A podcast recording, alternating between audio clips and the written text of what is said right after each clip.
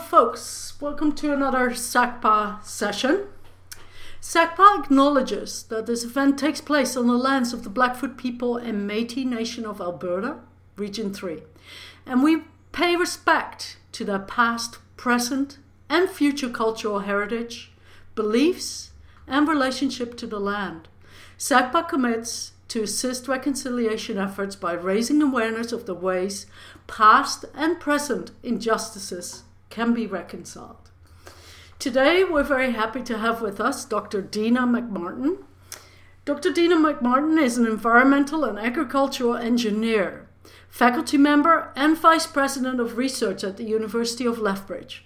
She's, lead, she's a leading researcher focused on rural agricultural and industrial water resources management and treatment, as well as impacts of freshwater climate extremes on communities and economies.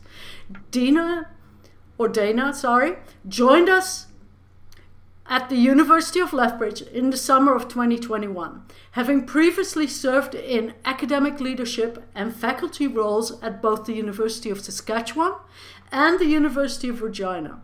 She's an enthusiastic advocate for research, innovation, scholarship, and creative activities, and also deeply involved with diversity and inclusion work in academia in STEM, so science, technology, engineering, and mathematics. Thank you very much for joining us today, and we very much look forward to your talk. Thank you so much, Annalise. I'm very pleased to be here today talking about an important topic that is uh, top of mind, I know, for a lot of people across southern Alberta, Canada, and globally. Um, first, I would like to say Oki and welcome to the University of Lethbridge as well. Our university's Blackfoot name is Iniskim, meaning sacred buffalo stone, and we are also located in the traditional Blackfoot Confederacy territory. Through this talk and in our work, we honor the Blackfoot people and their traditional ways of knowing, caring for the land, and the Aboriginal peoples who've helped to shape and continue to strengthen our university community. Part of my conversation today will include some of the context and opportunities, competition, and conflict that does involve Blackfoot and Blackfeet communities on both sides of the border, as well as the many competitions and conflicts that we see in water. Generally, it's it's a global challenge. We know that water is kind of you know the new oil in many areas of the world with significant contributions to conflict and war, but also a huge opportunity for us to collaborate and gather and share best practices. So uh, let's move into the outline slide. So my goal for this webinar is to share some of the um, foundations of what the challenges are in terms of both understanding the um, you know the resource that we have available to us as well as how it can be shared. As an accessible available important resource we also know that its accessibility and timing is shifting as we see changes in climate storage and distribution systems and the competing needs within the frame of sustainability across environment sociocultural priorities and economy. So throughout the presentation and more specifically near the end I'm also going to share and embed and thread through some of the world-class research that the U of L is contributing to these questions. And hopefully along the way, I'll stimulate some questions and good conversation with those in attendance today. Next slide. So we know that water does not respect or follow human borders, nor should it and it is governed in Canada both consti- constitutionally, both by the federal and provincial governments. And so there's always this tension and pull and push around water management. In southern Alberta, we also have the challenges of international and First Nations treaties. And so we have a multi purpose but scarce resource that needs to be shared in the context of current conditions, needs, and priorities, as well as future development and planning. So within our communities, um, so we're on slide four, the Blackfoot Confederacy in Canada um, has not to date been involved in formal consultations relating to transboundary water in particular. despite being bounded on either side of its borders by the Waterton River and the St. Mary River. So the 1909 Boundary Waters Treaty did not include the, Blackfoot, nor did subsequent treaties and agreements with the International Joint Commission. And one of the challenges there, of course, is that First Nations access to water, equitable access, and availability is extremely important not only for sociocultural reasons, but also for economic development and economic reconciliation activities. Next slide.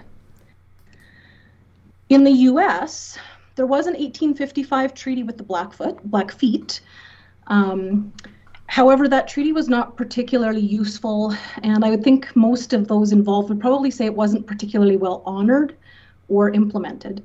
And so in 2018, the, there was a concerted effort by both the, the state governments and, and national government in the US and the Blackfeet communities to rebuild the relationship and try to come to some sort of acceptance and understanding about how water would be would be allocated, apportioned, and shared. So there is a reserved water rights compact that came into effect in 2018 across the Blackfeet and Fort Belknap Indian reservations in the USA. Um, but again, still to this date, there isn't really something comparable on the Canadian side of the border. Next slide. Which brings us to this whole international challenge we have dealing with water in southern Alberta. And again, we're not unique in this. The International Joint Commission does have major projects and issues across all provinces. But right now, the St. Mary and Milk are of particular interest um, because there are significant conflicts that have been allowed to perhaps grow and become more significant. Now, conflict in these reservoirs and, and, and uh, river systems is not new. Um, in 18 91, you'll see that Montana ranchers began to divert irrigation river water out of the Milk River. Um, at that time, it was already running dry every six out of every 10 years, creating significant challenges, and farmers were looking for some reassurance and stability. Not unexpected nor, nor unreasonable. In 1900, Alberta began its own canal to start building irrigation near Lethbridge 1905, 1904, we as Canadians, apparently we had a little bit of, we had some beans uh, in our britches and we built what was called the spite ditch, trying to get at our American neighbors for what we thought was perhaps disproportionate removal of water out of the milk system by that irrigation canal in Montana. 1905, diversion dam and canal construction were authorized, and the U.S. began its construction project in 1906. Next slide. By 1909, it was realized that all of this construction and all of these strange activities required some sort of formal treaty. And so the Boundary Waters Treaty was formally signed, and Article 6 speaks to how the waters of the St. Mary and Milk, which of course go back and forth across the international border a couple of times, um, are handled. So, both looking at water diversions and water storage, as well as the amount of water that can be used on either side of the border. So 1916, water gets diverted through the St. Mary Canal into the North Fork of the Milk.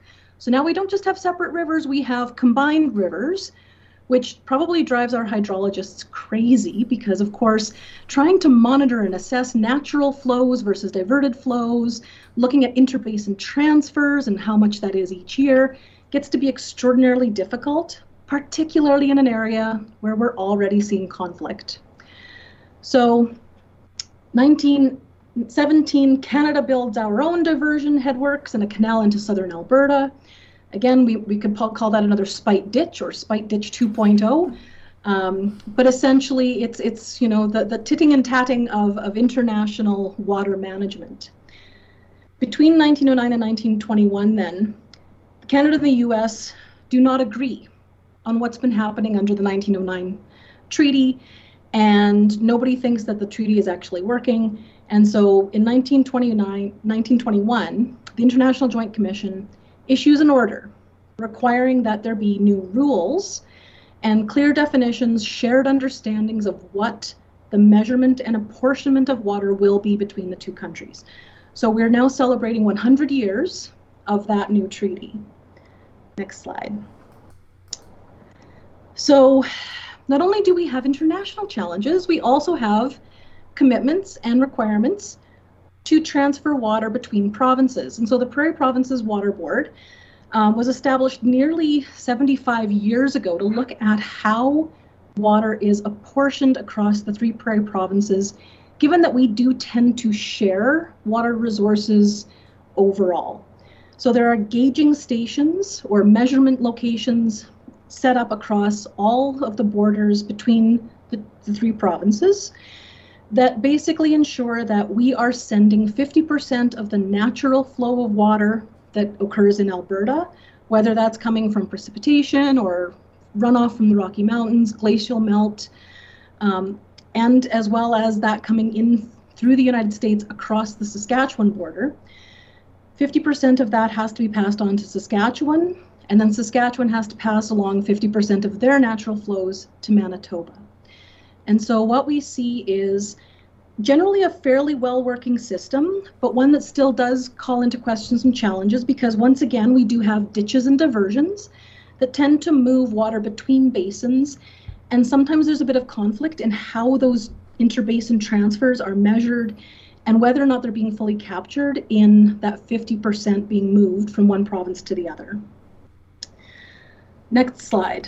So if that wasn't enough, now we have to look at the climate and all of the other changes and projections and, and observations that we're seeing across the southern prairies. And the good news is we have lots of amazing researchers across southern Canada, particularly in the prairies, who do amazing research in climate and hydrology. And they're really helping us to understand where we need diversions, dams, and dikes, where those diversions, dams, and dikes might be undersized and we saw that, of course, happen with um, with Lake Sumas in southern BC this summer and the significant floods when it did, turned out that dikes were too low for projected flood activities. So we don't want to get into a similar situation as that here. So if we look at the next slide, we have a nice map of all of the watersheds in Alberta. Um, we're, of course, going to focus on southern Alberta. So we'll go to the next slide that actually gets us a little bit tighter in. And this is a, um, so the slide was created in collaboration with the University of Alberta, or University of Lethbridge, my goodness, apologies, the University of Lethbridge, as well as several partners. So Dr. Stefan Kienzle and others in geography and uh, environment are responsible for pulling together a lot of this information with students and other collaborators. That team also works quite heavily with a group out of um, the University of Regina, who I'm quite familiar with as well. And that group, as, as a Southern Prairie Collaborative, are essentially looking at the incidence of extreme drought and flood events generally predicted to increase in this area. And so we can see in the Rocky Mountains area, there's lots of good water. That blue is a nice, nice uh, indication of strong spring melt, good water access. As we move to yellow, orange, and red, that's where we get into significant trouble of with drought. So it's entirely possible that you can have a flood and a drought take place at the same time. Um, and of course, we, we want to avoid both where possible. So really looking at water management and, imp- and implementing projected climate change um, projections into our water management plans is going to be significantly important. We know that you know the timing of spring runoff from uh, the Rocky Mountains will change, that there will be increased water demand due to longer, warmer summers, likely seeing changes in our mean annual temperature by the 2080s or so of between four and six degrees Celsius, which is a significant change. We all felt that extreme heat this summer and the extreme cold over the last few weeks, um, over the, the holidays. And, um, and of course, we can expect to see precipitation changes either decrease by 10% up to a maximum of 50%.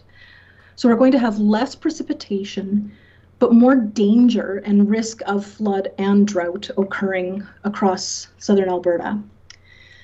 In the next slide, we can look at how we are defining sort of the research that needs to take place to help us get to an understanding to avoid significant conflict with our American colleagues and to ensure that we have the water resources we need in southern Alberta to support our economies, our livelihoods, living organisms, recreation, uh, nature, and all of the things we value so much as, as people who are very happy to live in southern Alberta and the unique situations we have here. So at the end of 2021, the International Joint Commission actually uh, appointed a study board to a four year study to look at the St. Mary and Milk River system, incorporating potential climate change, implementing and including Blackfoot consultation, doing significant technical resource work around the ecological needs of the region, as well as what a natural flow regime really looks like. And um, so this is going to be significant work. It will take a lot of um, deep conversations, and I'm sure some very difficult conversations about how we better share these resources across the international boundaries. Um, I'm very honored to be one of the three Canadian members on this study board. And so I also know that I'll probably be hearing from not only those of you who are on the call today and or watch this later, uh, but many of you over time, because we know that water as a scarce resource and a precious resource is going to be require a lot of consultation. We need to hear feedback. We need to know what people are really concerned about. Now, on the next slide, we start to look at why this is so important. So the importance to Alberta and why the St. Mary and the Milk are so important to Alberta is in large part because we have specialty irrigated crops, right? We are in Canada's premier food production corridor. And the water use is extremely efficient well managed, very uh, responsible use and, and appropriate use, but it is a lot. And so we have to have a clear understanding to make sure we're balancing the competing needs, particularly as there's growth, not only in agri food and processing, but also in other industries, in population growth, in uh, livestock activities, um, you know and plus we all really do like our lakes and rivers to be full for for recreational purposes and for aesthetic reasons as well as other living organisms who rely on water as well so in in alberta the st mary and the milk are responsible for about 1.6 million acres of irrigated area um, which is of course quite significant it does represent the most intensive irrigation area in western canada and put together the, the area between Lethbridge and Medicine Hat, the most intensive irrigation area in Canada. On the next slide, so we're thinking about 1.6 million acres in Alberta, only 141 acres of irrigation in Montana, south of the south of the border. So, as you can imagine, our American colleagues and partners are very interested in expanding irrigation and trying to secure and stabilize their agricultural economies as well. And so this is where part of the challenge begins to form between our two countries is that there's a, a feeling that Canada is getting, taking, keeping too much of the water out of these these watersheds and making making good use of it. Um, but that more of it should be staying or being diverted back into the United States. Um, the two blue areas as well that you'll see on there are where the Blackfeet and Fort Belknap reservations are. And so, of course, those two new water rights compacts also require that Montana and the federal government in the US adhere to the expectations and promises made to allocate and apportion water to those communities for both uh, human and economic development. Um, on the next slide then so how do we how do we maintain a sustainable environment economy and sociocultural priorities in the context of a changing climate knowing that communities and economies are shifting and changing toward new economic opportunities and drivers and how do we ensure that we have deliberate design as scientists engineers social scientists to better understand how we're going to use this very precious and vital resource in the best ways for the most impact for the most people.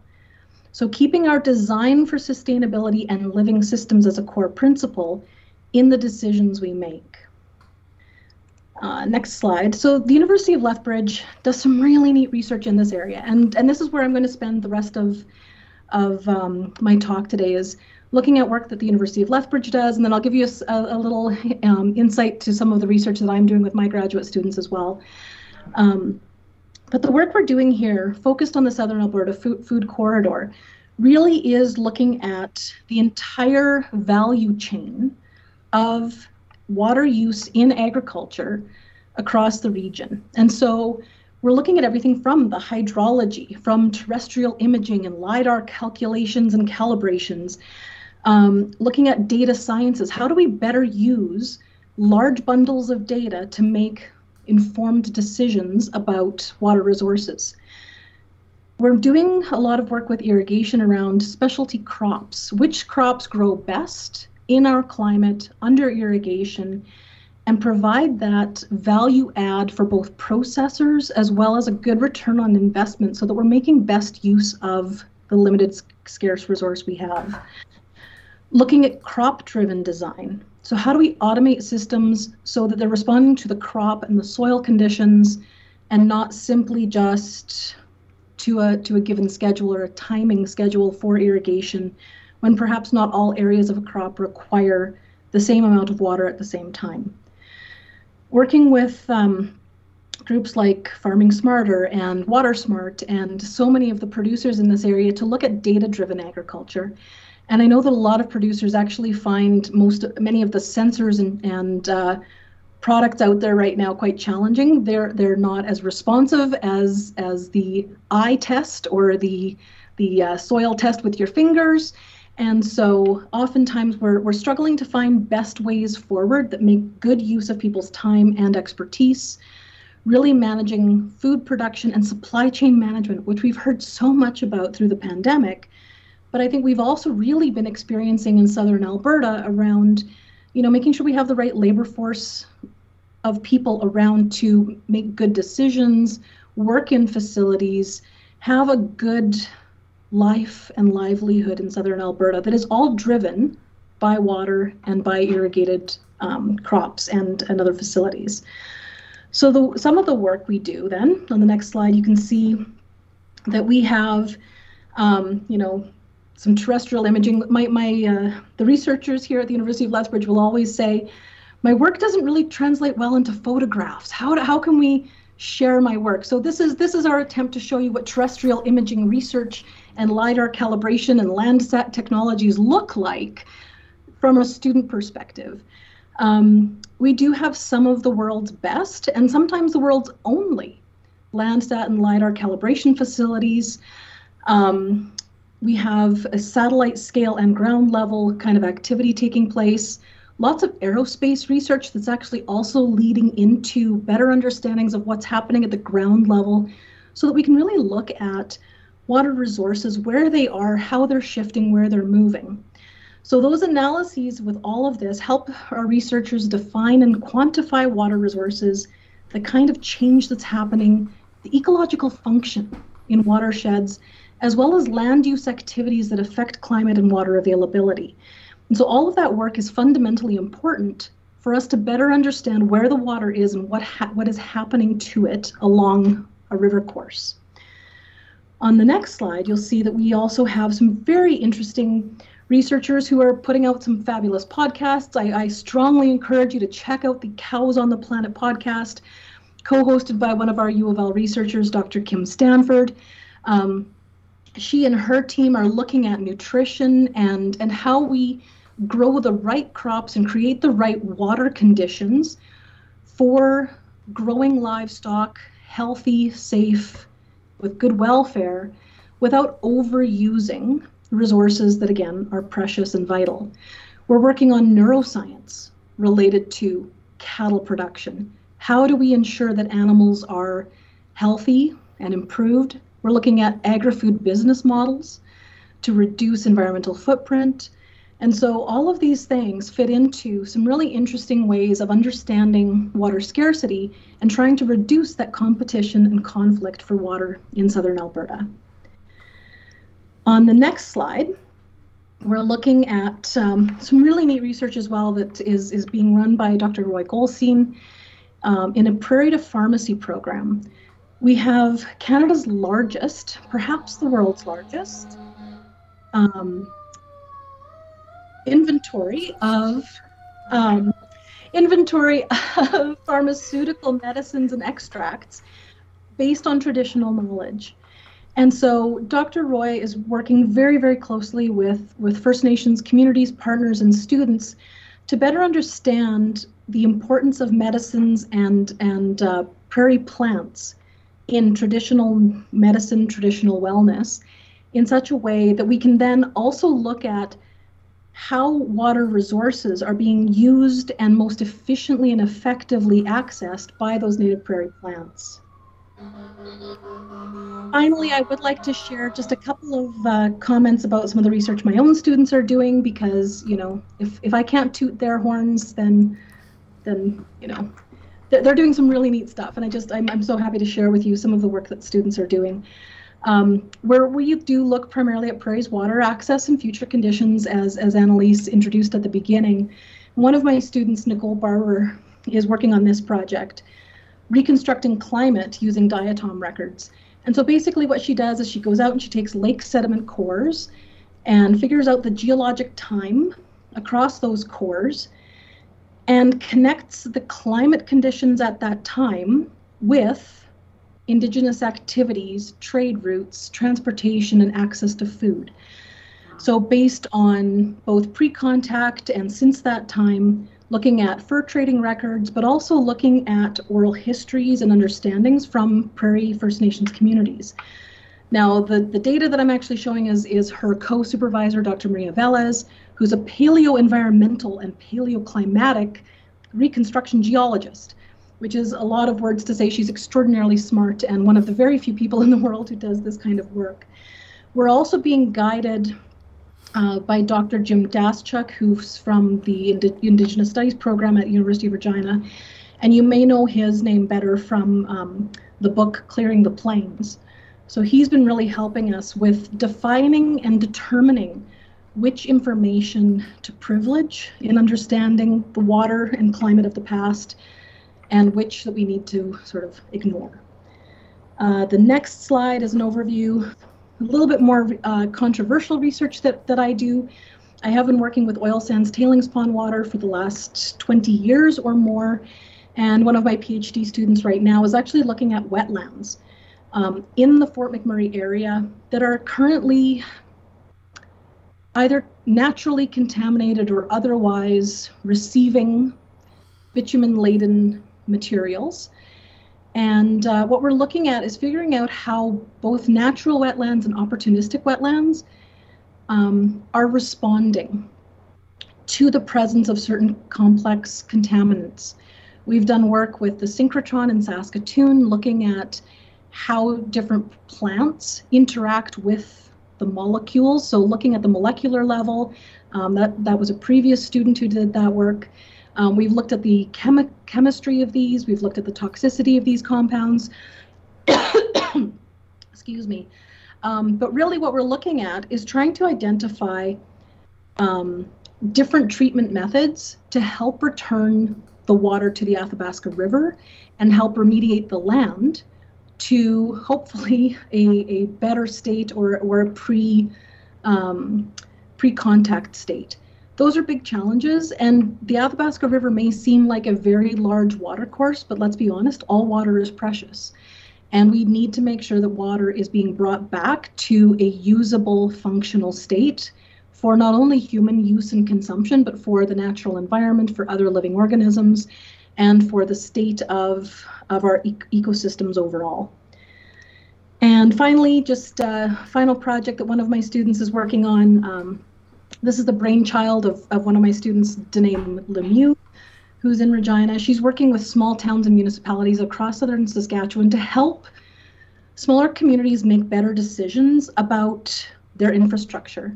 So many small towns and, and municipalities don't actually have large engineering teams.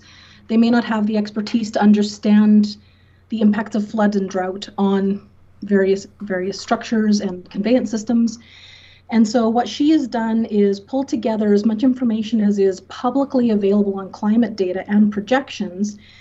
And then she's developed a, ver- a framework within a system and created a smartphone app.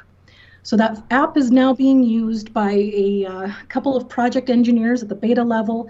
We'll be releasing it for further testing in a couple of small communities, and uh, and then hopefully there will be something out there.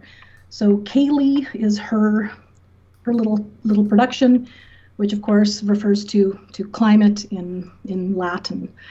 Um, so on to the last slide then I'm, I'm happy to take your questions. I think there's so much interesting stuff taking place in southern Alberta.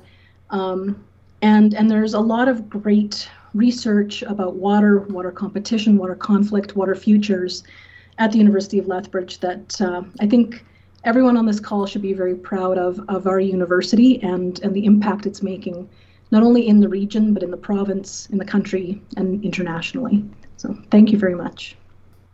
Absolutely. And thank you very much for that wonderful presentation. Um, I'm going to jump right into the queue. We've got quite a few questions there oh, already. Good. So, um, Knut Peterson, many thanks, Dena, for speaking to SACPA. Question I assume that I assume the 50% river flow that Alberta have to pass on to Saskatchewan is measured on a yearly basis. Probably not easy to achieve during a year of drought, especially during the summer months with irrigation happening. What are your thoughts on that? That's a great question, Knut.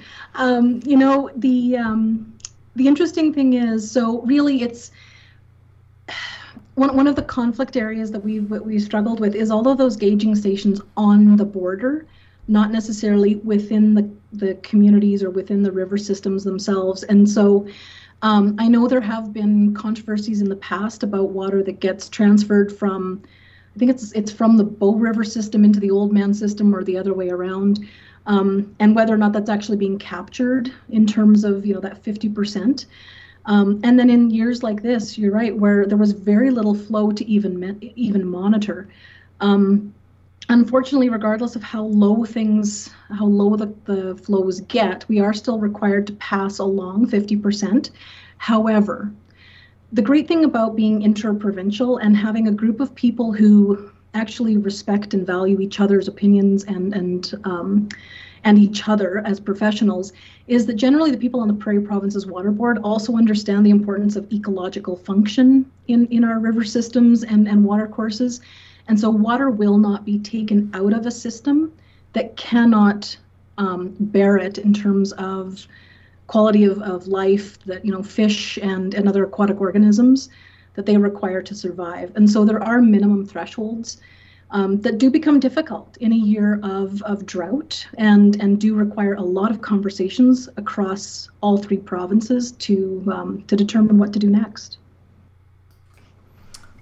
Okay, um, Ian Hurdle, could you suggest three emerging technologies that will help our conservation? Ooh, three emerging technologies. Excuse me, that's very specific, Ian. Three.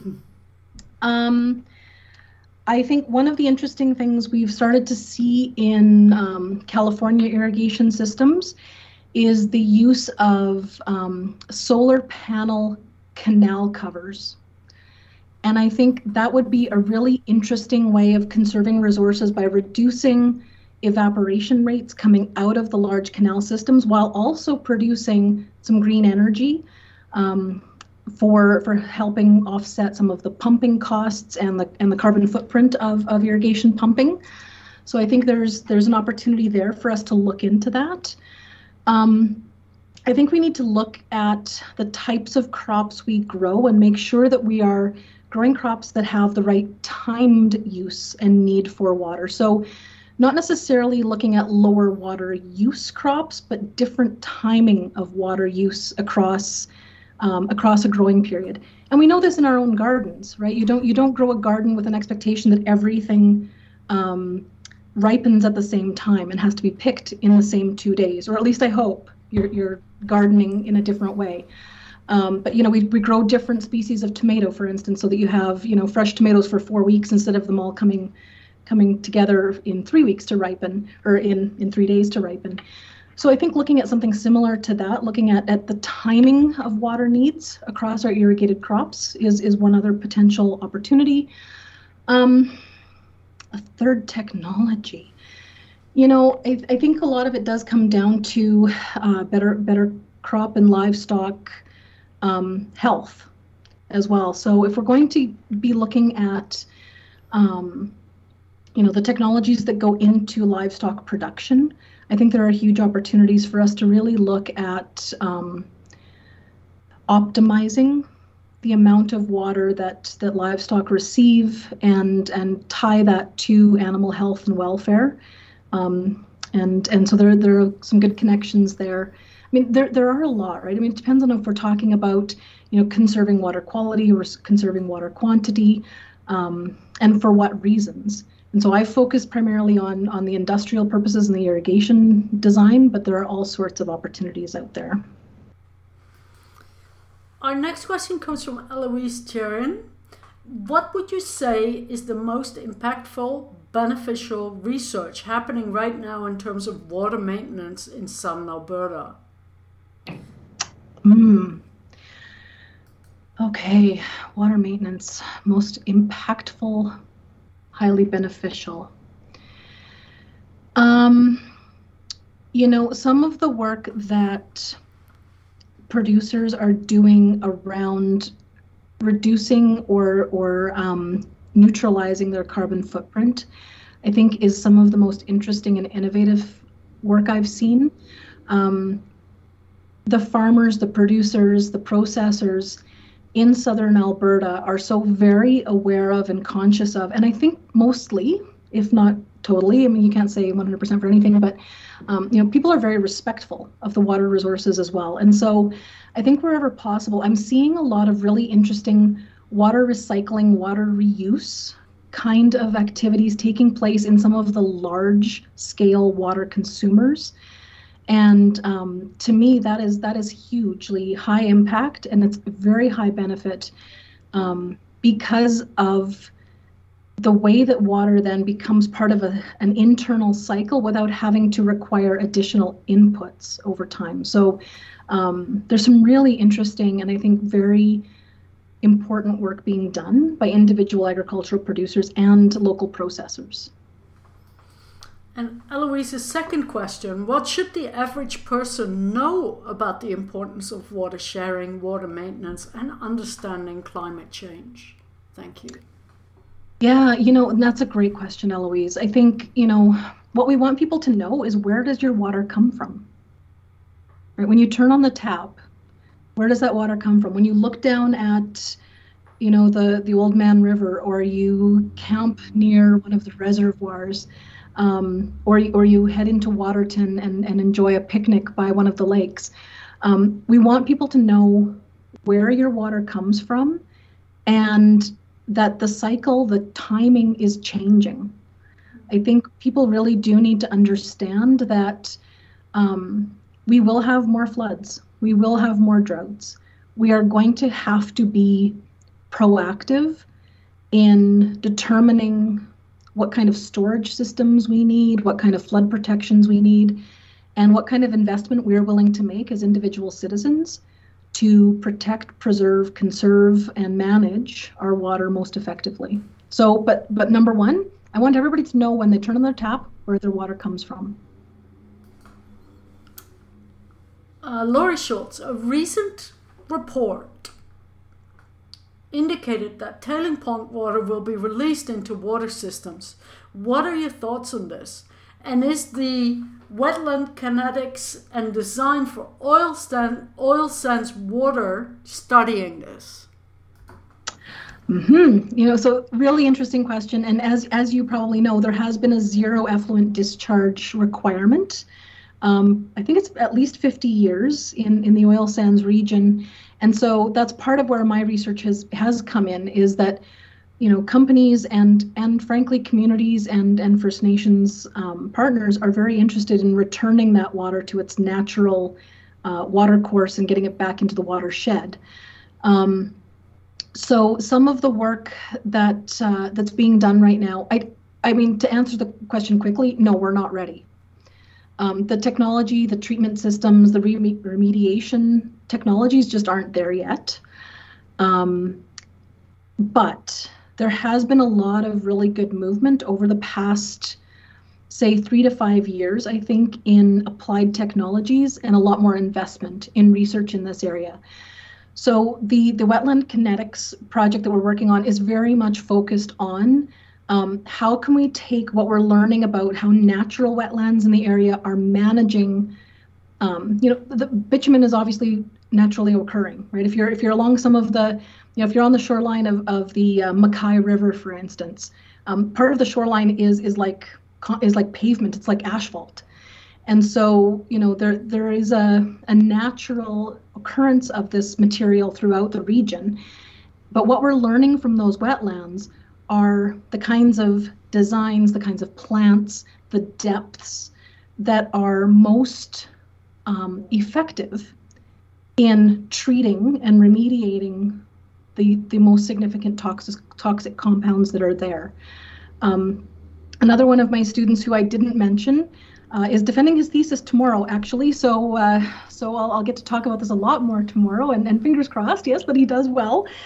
Um, he's looking at, at mixed membrane technologies. And so looking at physical um, filtering, basically, of those same kind of water sources to see what kinds of um, you know nanotechnologies or nanoparticles we can embed into a screen essentially to try to remove more of those compounds and then maybe we put them through a wetland system so I think there's there's growing understanding and recognition that there isn't any one solution to treating the, the tailings pond water, but rather that it is a multi-step, multi-phase process. Um, and particularly because there's so much really, really fine clay in there as well that, you know, so I work on the organic compounds that are quite toxic, but I can't even get to work until somebody else figures out how to get rid of the clay.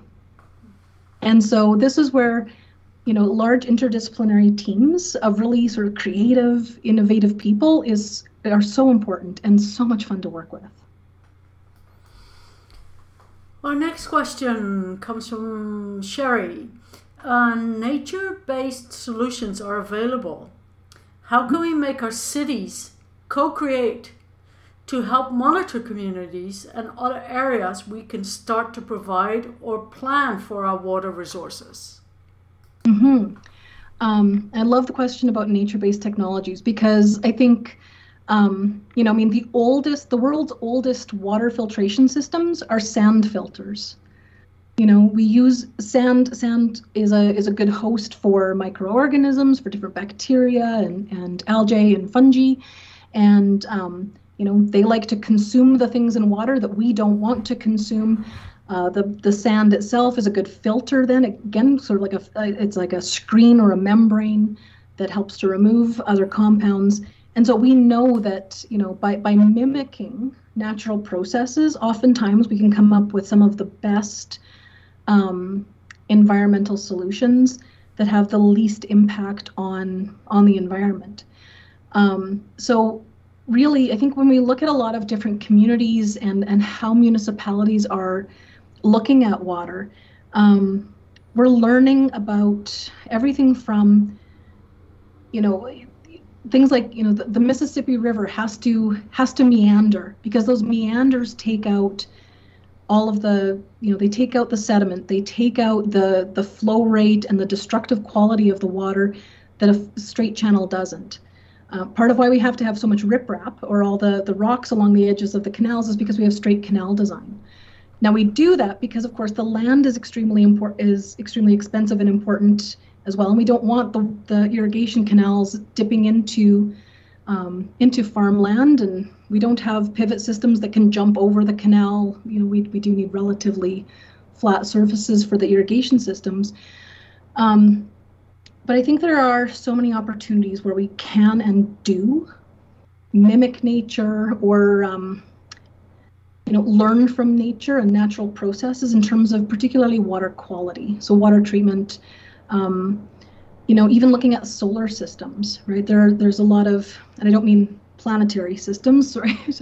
Sunshine um, as as an interesting opportunity. You know, there's a lot of work taking place around ultraviolet treatment of water for removal of dangerous pathogens. Um, and and so I think there there are lots of opportunities for us to continue to do that kind of work. Part of the challenge is not necessarily municipalities right now; it's actually our legal system. And so the current reg- regulations and legislations, both provincially and federally, um, are there to protect us from ourselves in some ways, um, but they also do sometimes hinder some of the innovation we'd like to see around better use of, of nature based and um, naturally mimicking systems. Uh, Henny Mundell, in getting your research results to practical use by Alberta farmers, what is your outreach slash extension mode? Also, cooperation with AAFC Research Center and producer groups of irrigated crops? That is a fabulous question. And I think it's one that we probably haven't done as well with um, over the last little while. And honestly, part of why I wanted to speak to this group was outreach and extension and to get the word out there. I think you know, there is so much to be proud of and excited about in terms of the kind of research that's taking place at the University of Lethbridge and at Lethbridge College. I just don't think we're as visible as we need to be or, or could be in our own areas. And so um, I've actually been, you know, as as COVID has permitted, I've been out and about as much as I can be, meeting with producer groups, going to people's farms and and meeting them in the field, going to different storage facilities, doing anything I can to learn more about what we can do to connect more meaningfully.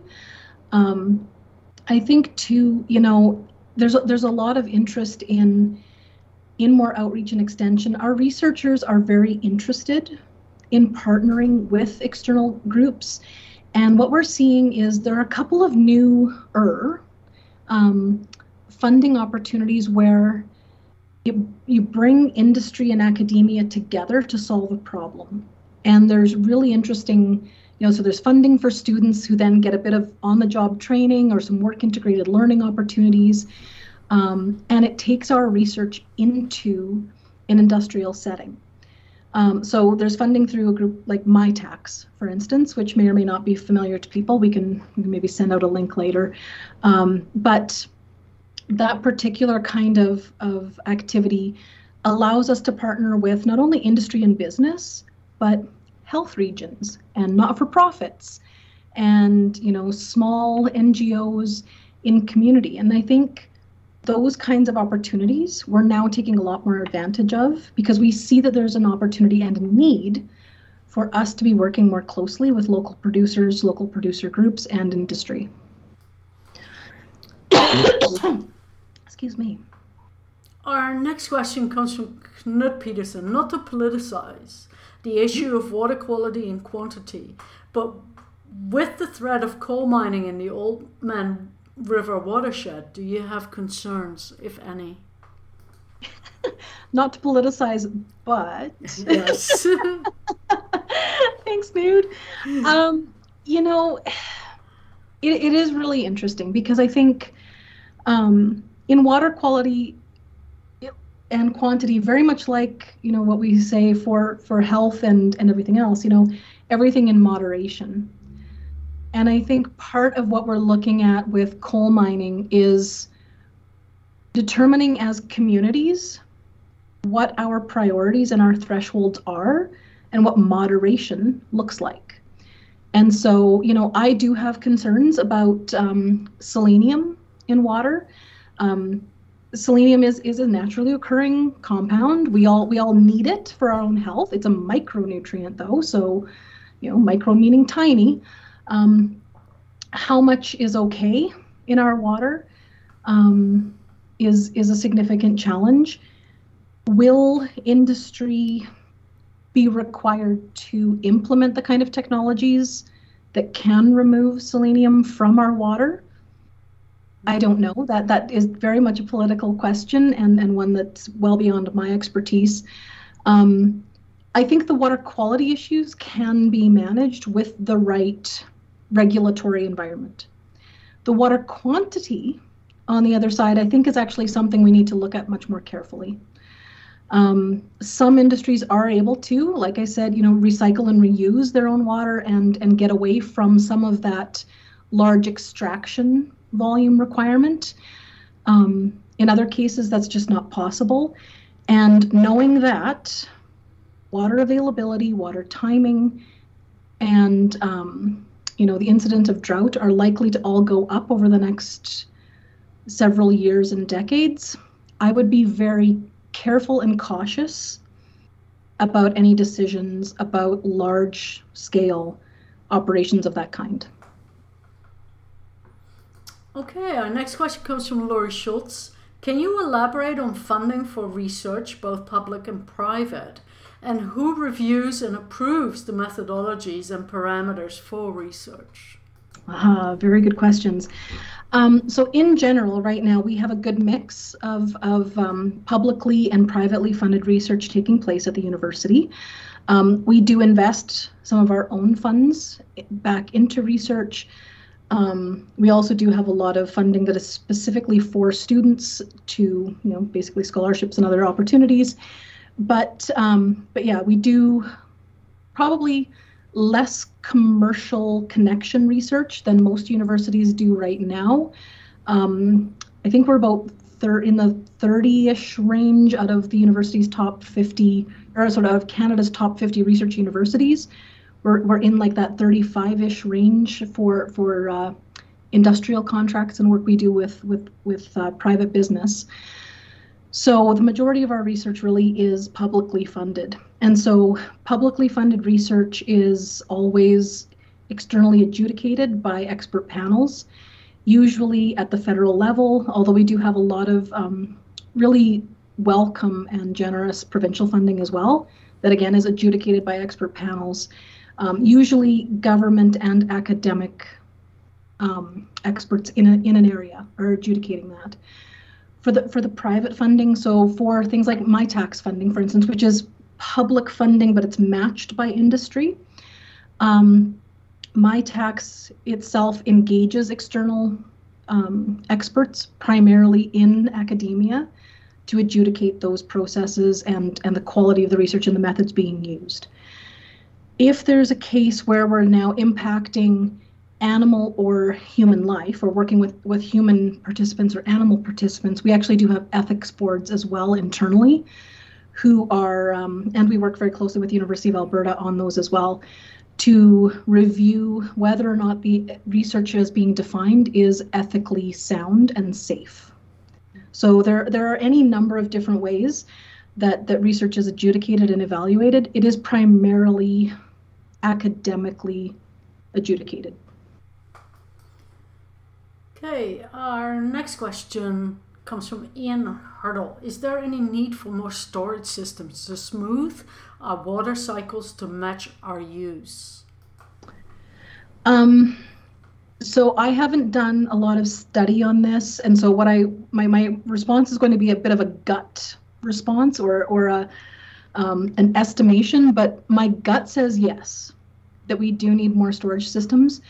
Not only um, in terms of smoothing out the water water cycle, but giving us more space for flood management so that we do have somewhere to put um, potentially devastating uh, large volumes of excess water, um, but also to hedge against um, against drought. Now, the interesting thing about irrigation conveyance systems is they actually do act as storage as well. So if they're designed properly, they can be used both to send water to a place and keep water away from a place. And so um, we're looking, you know, the, the hydrologists and engineers are always looking at those kinds of systems where you can get multi-purpose out of a single piece of infrastructure. Um, I do think, though, more and more regions are looking at um, basically what's called like a daisy chain design of storage reservoirs because the larger a reservoir gets, the more surface area you have, the more evaporation we're going to see as those um, atmospheric temperatures increase. And so, if you can have a series of smaller lakes or smaller reservoirs, you're actually going to see lower net evaporation ac- across those, but still have the same amount of storage and maybe less landscape impact as well. So, um, yeah, good question. Okay, our next question comes from Terry Shillington. What is one or two actions we should ask our provincial government to undertake to, ins- to assist in this conservation of water? Wow. Um, from a provincial government perspective, I think we need to look at a full review of our current licensing system. I would I think we, we may need to make some hard decisions about the way that we have, you know, the first in time and first in right um, access to water, whether or not current licenses still make sense given the changes that we are already experiencing in water availability. So our, our allocation and apportionment agreements, I think, need need a bit of, um, not a bit. They need a major overhaul. I think. Um, something else that government can do. Honestly, I think so, a lot of it is around. You know, we need field staff. We need people who are, you know, like conservation officers and environment officers, who are on the land working with partners, working with producers um, parks operators, individuals to really um, manage and uphold our regulatory environment.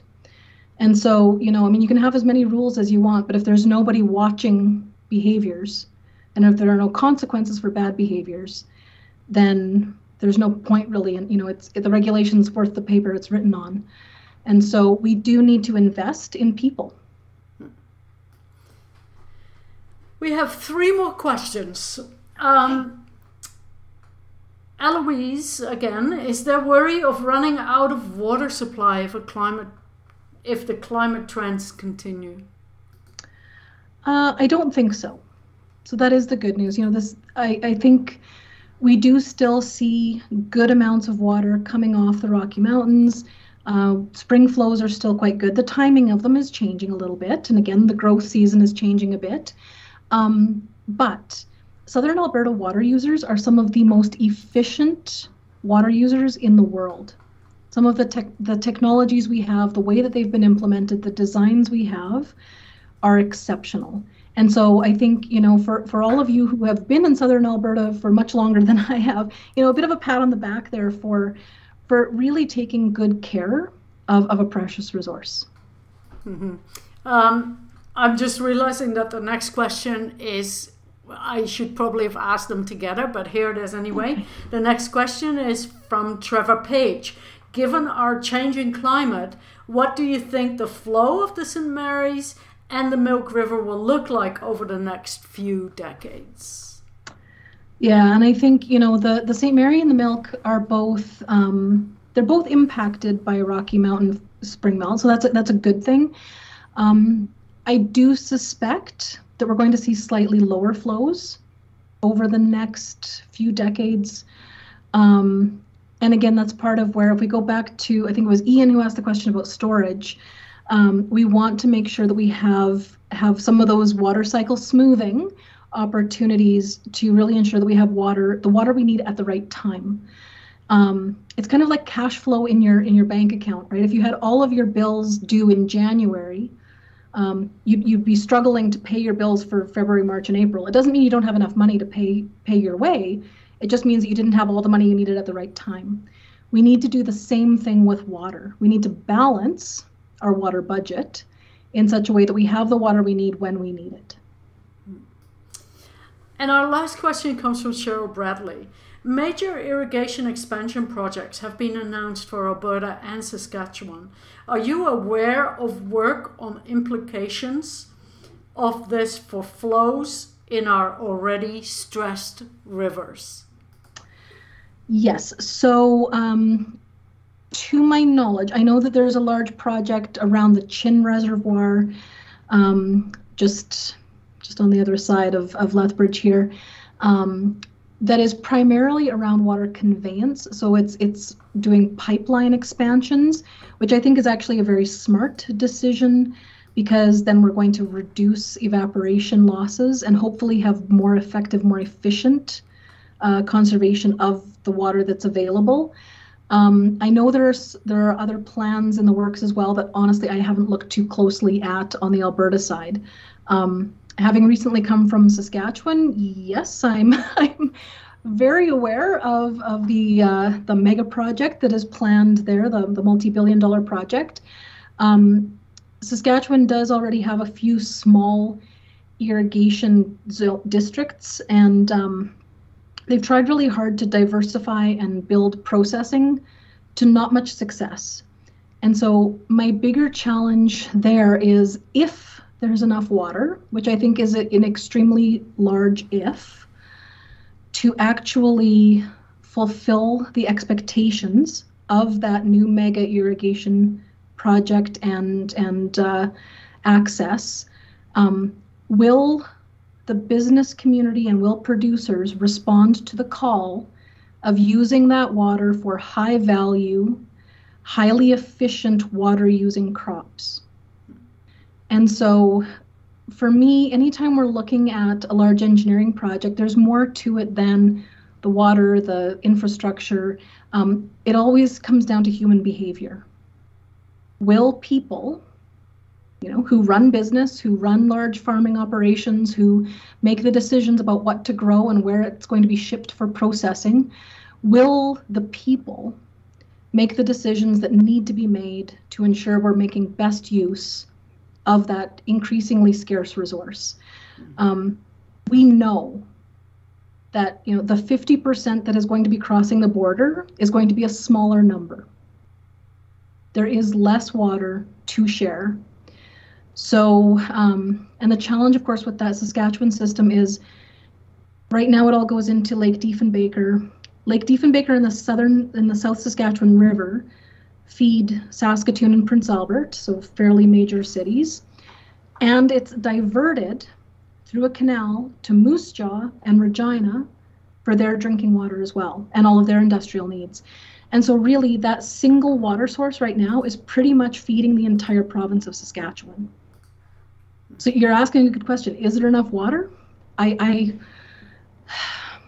I, I think that's an extraordinarily good question that people smarter than I will have to answer. Wow. Wow. Wow. Thank you very much for this presentation. That's all I can say. Wow. It was powerful. It was very good.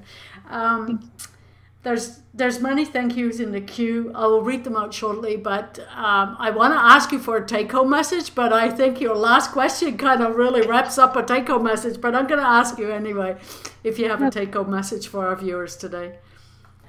Um, yeah, I really think it, again it comes down to you know, water is a precious resource. We all need water to survive and and water makes us smile it's good for mental health it's good for physical health and uh, and spiritual health so take care of your water take care of yourselves thank you so much on behalf of SACPA um, let me just read out some of what's going on in the queue here in terms of thank sure. yous uh, Victoria, no, no question. Just want to say thank you for this very informative presentation and the question and answer period.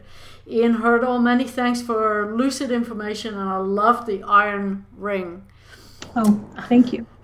uh, Laurie Schultz, thank you, Dena.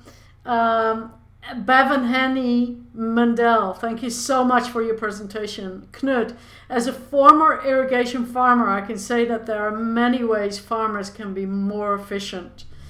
Um, and then Sherry, thanks again for your efforts. And on behalf again of SACPA, thank you so much for your time for this very informative presentation. Great. Thank you very much. I really appreciated being here and uh, hope to be back maybe uh, maybe when we're in person again. Yeah, that would be lovely. Um, and for the folks online, please join us next week Thursday for uh, with Nara Fedosi uh, on the topic of domestic abuse, a shift in perspective. So I hope you'll join us for that. And with that, we end the presentation.